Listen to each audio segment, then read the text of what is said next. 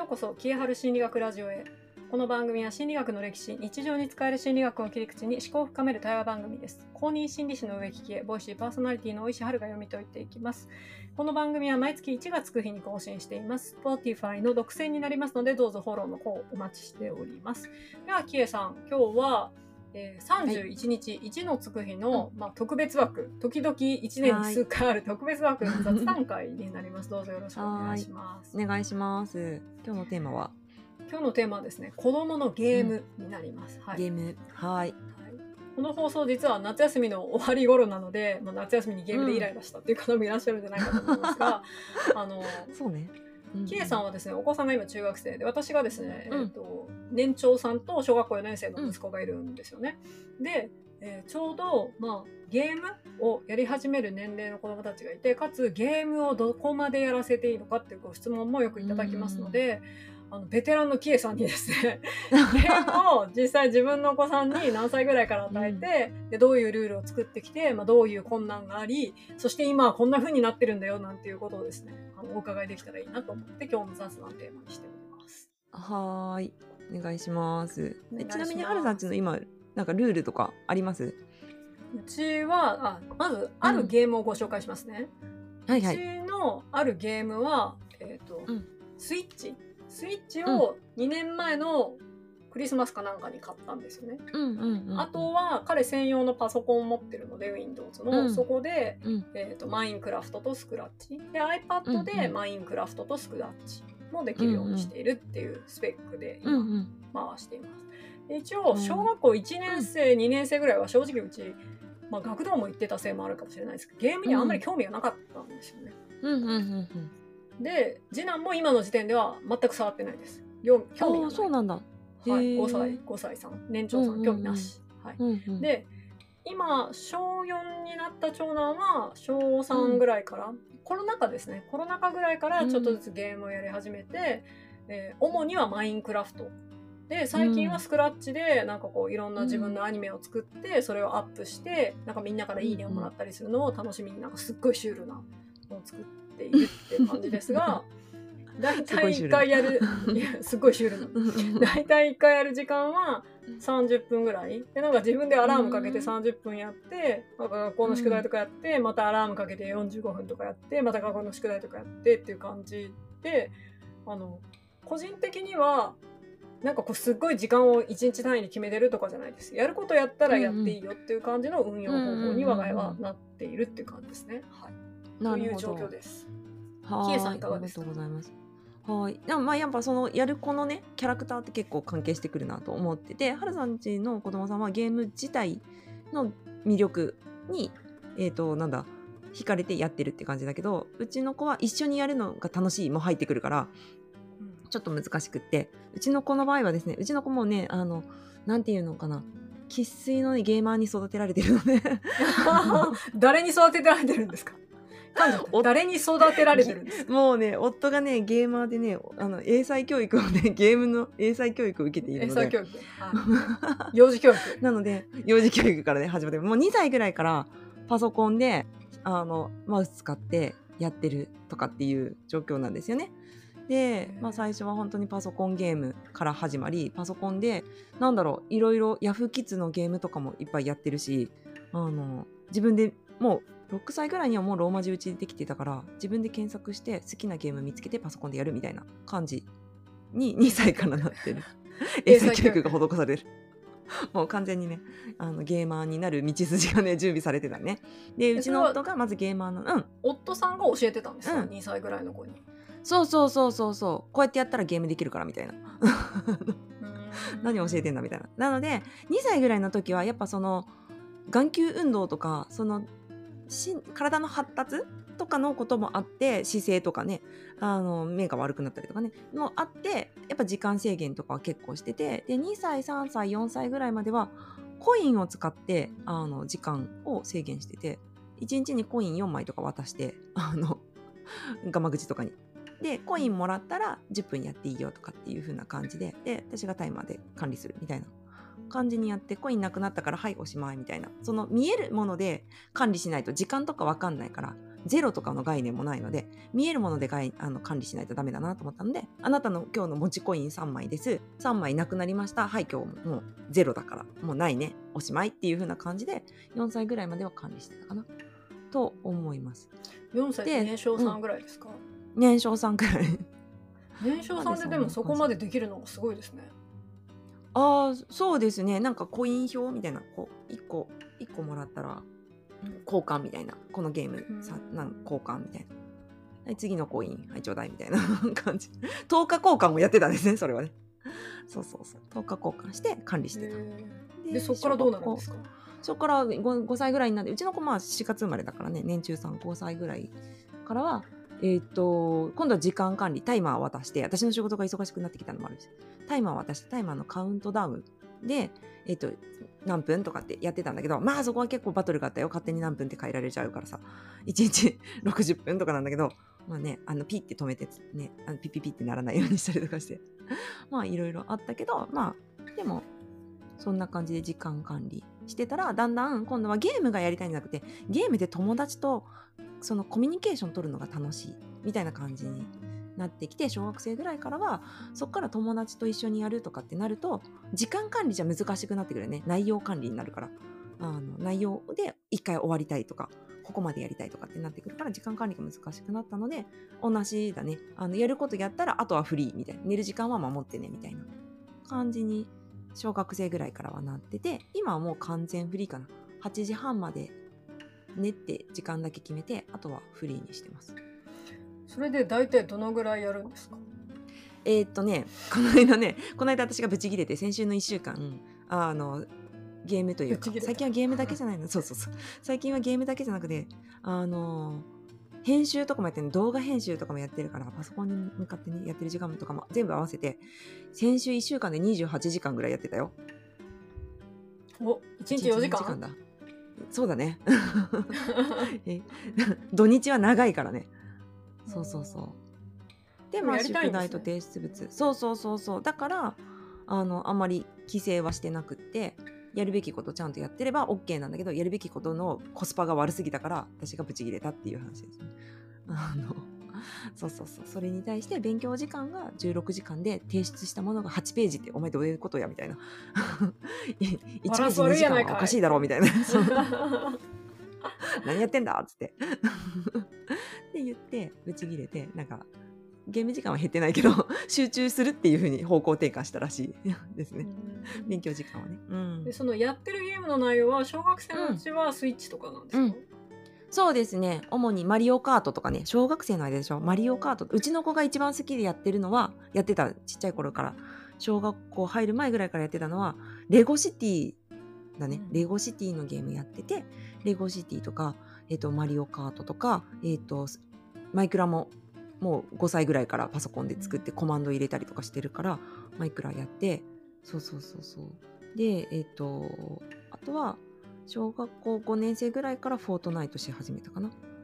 友達とね SPF をやりだしてでそれまではマリオのオデッセイとかもやってるし、えっとスプラトゥーンとかもやってるかな。結構物語系とりとかよりバトル系の方が好きでそんな感じでやってますね。うん。私名前は聞いたことあるけど見たことがないゲームが多いですね、うん。マイクマイクラとマリオは？マイクラわかるマリオカートうちでうちでもねマリオとかあつ森とかも買ってって言われて買ったけど、ここれ今見てくださいよ、私今気になってこうスイッチやってる。ほら ゼロ、ね。10分とか。ゼロね。ゼロゼロゼロゼロゼロゼロ全然やってないあんまり興味がないんですようちの息子は多分、ねうんそうなんかシムシティとかもやってて結構箱庭系は好きかなうちの子はねうんでもマイクラは異様にやりたがりますうちはそうですねマイクラはすごいやってたうんなんか自由度が高いのがいいみたいそう。コマンド入れてこううん。自分で好きに作れてなんかそうそうそいう変なのとそうそう。かいろいろ作れそうそうるじゃないですか。いろいろやる本当に。だからもう困るのはなんかこれコマンドちゃんと入れてこのダイヤの剣のあのエネルギー出力をあの1000にしてほしいとか頼まれて めっちゃ疲れたけど やってあげたりとかはしてた。えー。私なんかしょっちゅうここに英語の看板で書いてあるこれをやってほしいとか、うんうん。自分で英語勉強して読めるようになってやってって言われてますよそうねマイクラの本の後ろの方にね書いてあるからね。そう。あれ見てね。本も何冊もあるやん自分で見てやってって言って。言われてそうそうそう。だからそれでねローマ字打てるようになったりとかしてね。あそうです面白いねところもある。それはいいですよそうそうそうそう。ねうちもなんかそれでローマ字打てるようになって、うんなん。かそれは良かったなって思います。がそう。であとなんか空間認知とか結構やっぱ豊かなんだろうと思う。私よりうまいから。うん。だから空間認知で XYZ 軸まであるからマイクラはね、ああいうのとかも、うん、他のゲームに転用したりとかしてやったりとかはしててやっぱそういうなんか数学的な能力マイクラとかもね二進数だしああいうのとかは結構自分なりにいろいろ理解したりとかはしてるのかなと思うのでまあ喧嘩するのがめんどくさいからフリーだね。時間だけ決めてる。終わりだけ決めてる。じゃあ今まあうん。いろいろ紆余曲折あって小学校6年間を経てそこに至るわけですが、まあ、多くの方からご質問いただくのはですね一体何時間ぐらいまでなら毎日いいですか？ルールをどう作ったらいいですか？っていうのがすごいご質問として多いんですよね。うん。キエさんの中ではその小学校の低学年から、まあうん。低中高までの間に、こううん一体毎日何時間ぐらいだったらよかったなとか今思ってる部分ってありますか？あー私はね一応論文調べて小学生の間は、えっと1週間に19時間。結構ある。土日も。そう結構ある。で論文調べて、えっと、脳が萎縮し始める海馬が萎縮し始めるのが19時間だからマックス19時間ねって言ってて19時間以下に設定してた。でうちの子はそういうなんか理由がちゃんとあればまあまあもう見れるえそれどうやって管理してるんですか？その履歴を追いかけてるんですか？そうそうそうそう。あのスイッチだったらねさっき見せてくれたようちの皆さんゼロゼロゼロゼロ触ってない ゼロゼロ。うちはなんか2時間とか55分とかなってるけどね。これね。これであの本当に 1, 1日何時間とか1週間何時間とかって見てやってて管理してて。でスイッチ以外に関してはもうほぼほぼ私も帰るの遅いしね9時半とかに帰るからそんなに管理できないのでもうルールは必ずシンプルに。もう極力シンプルに親が管理しきれないから。もうとにかく親もね折れちゃうんですよね。もうめんどくさいから忙しいからってなっちゃうんですよね。めんどくさいから。そう。なのでシンプルシンプルシンプルで。やることがちゃんとできてなかったら即刻あの次どうするかを会議みたいな感じえー、とキリさんちの面白いなと思ってるのがゲーム自体をですね、買い与えてるんじゃないんですよね、貸してるんあですよねそうそうそう無料対応。親はい、親の持ち物を貸してあげて。そそううですすね。でねできるってことですよね。そうそうそうそう。親の持ち物を貸してあげてるから別に無理にやってほしいわけじゃないんでいつでも止められるんですけど借りてる人の態度としてそれはありなんですか？みたいなのを 毎回突きつけてる感じですね。さ扱いに関してもそうだしだから床になんか置きっぱとか絶対ダメですよね。あの借りてるものだから。うん、物を大切にしなさいとか分かんないじゃん。子供って。基本的に。物を大切にするって私たちもまあ大事にするって意味わかんないよね。毎回ふ吹き上げるのかとか。ないじゃん。でも丁寧に扱うとかもわかんないからそれ私のものなんだけど。あ親が貸してるんだけどそんな雑な扱いしないでとかって言えるから全部貸してますね。であの別にこっちが気に食わない使い方するんだったらあの返してください。にしてます。うん。ですね。貸してあげてる。パソコンも貸してあげてる。うん。それいいですよね、うん。なんかこう、うん、うん。俺のものだって思ったら取られるみたいに子供は思っちゃうけどあ借りてる。そうだね。借りてるもんだなって思うとなんかこうちょっといろいろねルールも作りやすいし。そうそうそう。そうですね。だから見た目もさ親の好みのやつだね。息子がつく使ってた 3DS 私のだからピンクだったりとかするんだけど貸してあげてる。あなたのものじゃないから選べる権利はないですよ。ただソフト買いたいんだったら自分のお金でどうぞ。ね、あのそのゲームをするにあたってさっきからなんかやることやったらいいよって私も K さんも言ってるんですけど、うん。そのやることやったらっていうのはどういうふうに決めるんですかっていうのをご質問いただくんですね。それは例えば、宿題をやったらいいよなのかお手伝いをやったらいいのか、それはどこまでやったらいいよなのか、例えばうちの場合だったら、えーと国語の宿題とか、まあ、学校の宿題を先にやって、終わったらこれを30分とか45分やっていいみたいなのを、まあ、自分で言いに来るんですよね。うんうん。でいいんじゃないって私はいつも言うのでうんうん。やる？でもその後まあ別別のこととか残っていたらまたそれをやってやるみたいな細切れみたいなタイプなんですようちは。キエさんとかはどちらかというとまとめて全部やったらやっていいよっていう感じなんですか？そう低学年のうちは先にそうしてて宿題っていうのは毎日きちんと全部やるもんだっていうものを植え付けといてすっぽかすとかなし。っていうのを植え付けといて。で3年生ぐらいからあの逆にしたいんだ。うちはね、えー、とレベルを決めててあのちょっとずつ解放アンロックできるようにしてるのね。どういうことかっていうと年齢が上がって誕生日が来ると今まで不自由だったものが一つアンロックされるっていうルールにしてて。だから8歳から9歳になったら9歳ま8歳までは私の言うこと聞けで宿題先にやらないとゲームできません。遊べません。にしてたんだけど9歳になったからアンロックにして宿題やる時間を自分で設定していいようにする。してで好きな時間にしていいよって言ったら先にゲームやって寝る前に宿題やりたいじゃあそれででその代わり寝る時間は遅らせませんっていう感じでだからやることやったらいいよの中には宿題も入ってるけど睡眠とかご飯とかも必ず入ってる家族でご飯食べる、うん、とかも入ってる感じにしてますね。まあ、多分そうですね。うん、うちも大体9時、うん、9時消灯なんでうちは。うんうんうん。全部の家の電気が9時に消えるから。だからもう自動的にそこで宿題やってなかったら真っ暗で朝5時に自分でアラームかけて 必死に起きてやってます、そうそうそう そんな感じ。間に合わずね。そう。うんうん。そうそう。でそれでなんか足りないと思ったら朝活で朝ゲームしたりとかしてたけどね。あの 夜足りうちもそれありますなんか昨日宿題全部やったけど、うん、なんかもう眠くて夜8時半とか寝てしかもなんか朝マイクラやらやるからみたいなそうそうですかそうそうああそうみたいなね6時ぐらいから起きてねやってるうちも5時半ぐらいに起きてマイクラやってるんですけど そうそう。いうのってなんかその、うん、私まあ、ゲームにしろ何にしろその没頭して何かをやりたいっていうエネルギーって結構大事だと思うんですよね。だって私今、大人になって、うん、ゲームを朝5時半に起きてやれるよって言われても絶対やらないですもん。興味ないよね。興味ないから。あと体力もないよね。そう。でもその頃にや,、やれる、うん、そういうことに何時間も没頭できるだけの集中力と体力があるっていうのは私はなんか別にそんなに悪いことじゃないんじゃないかなっていうのもちょっと、うん、そうだね。それに関連して私も本当思ってるのはゲームがいけないとかっていうのもあまりなくって私は本がすっごい好きだったから中学受験の時すごい本に誘惑があって 勉強なかなかできなかった自分がいるんだよね。だから本だったら安心とかゲームだったらダメとかっていうものじゃなくて要は自分自己コントロールがいかにできるかの方が大事だと思っているからその私はゲームじゃなくて本で自己コン本が読みたすぎて自己コントロールできなかった勉強できなかったっていうのがあるから息子にはその自己コントロールの方法をゲームを手段として勉強してほしいなって思っているのでやっぱいろいろ試行錯誤して自分にどんな管理の仕方が合ってるのかっていうのは毎回その相談してお試し期間設けてどうだったってフィードバックしてじゃあここはこうしてみようかっていう風な感じでやってる。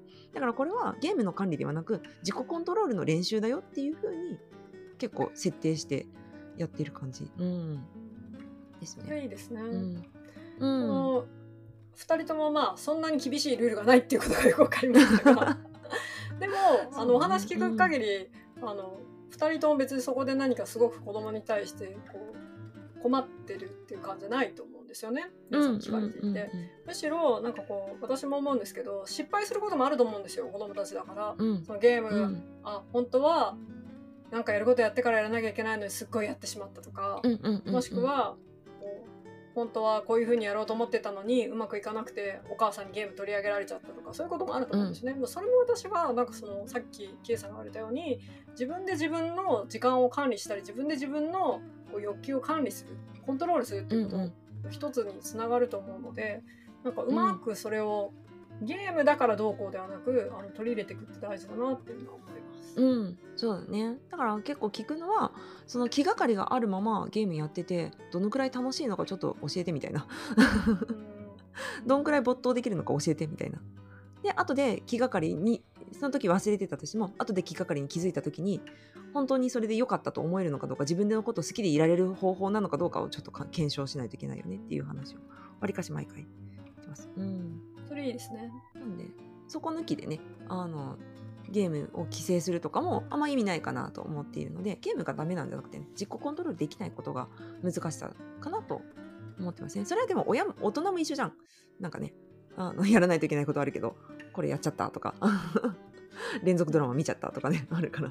大人もいっぱい試行錯誤してるから、まあまあいろいろ失敗するのは当たり前だけど、それをなんかそのままにしないでやっていきたいよねっていう話を毎回してる感じですね。とてもいいお話だと思います。皆さんあのゲームをどう与えたらいいのかとか、まあ、どう管理していくのがいいのかっていうのは結構ご質問いただきますので今日は雑談会でキエさんの、えー、実体験、はい、2歳から中学生までのゲームの付き合い方についてお話をしてもらいました。えー、我が家も、まあ、ゲーム好きな息子いますが、うん、でもうち多分ですねそんなにこうなんていうんですかねあんまりハマれるタイプじゃないんだなっていう最近も絵を描いたりする方にずっとあの時間を使ってることが多いのでなんかこそこのこの個性によってもそんなにこうまた悩みも違ったりするんじゃないかなっていうのを思ったりするのでやっぱり大事なのは何のツールでどうするかっていうことかなって思います。うん、うんうん、あとリアルな体験を結構充実させとく、うん、人間関係もそうだし、っていうのは結構大事かなと思いますね。うんじゃあ、はい、皆さんもしよろしければ参考にしてください。えー、今日は雑談会。毎月1がつく日にこのキーハル心理学ラジオは更新しております。Spotify の方、独占配信でやらせてもらっていますので、どうぞフォローしてください。えー、ご意見とかコメント等は、ハッシュタグキーハル心理学ラジオでつぶやいていただきますと、私たちが、えー、いいねやフォローをしに行きます。では、今日も最後までありがとうございました。ありがとうございました。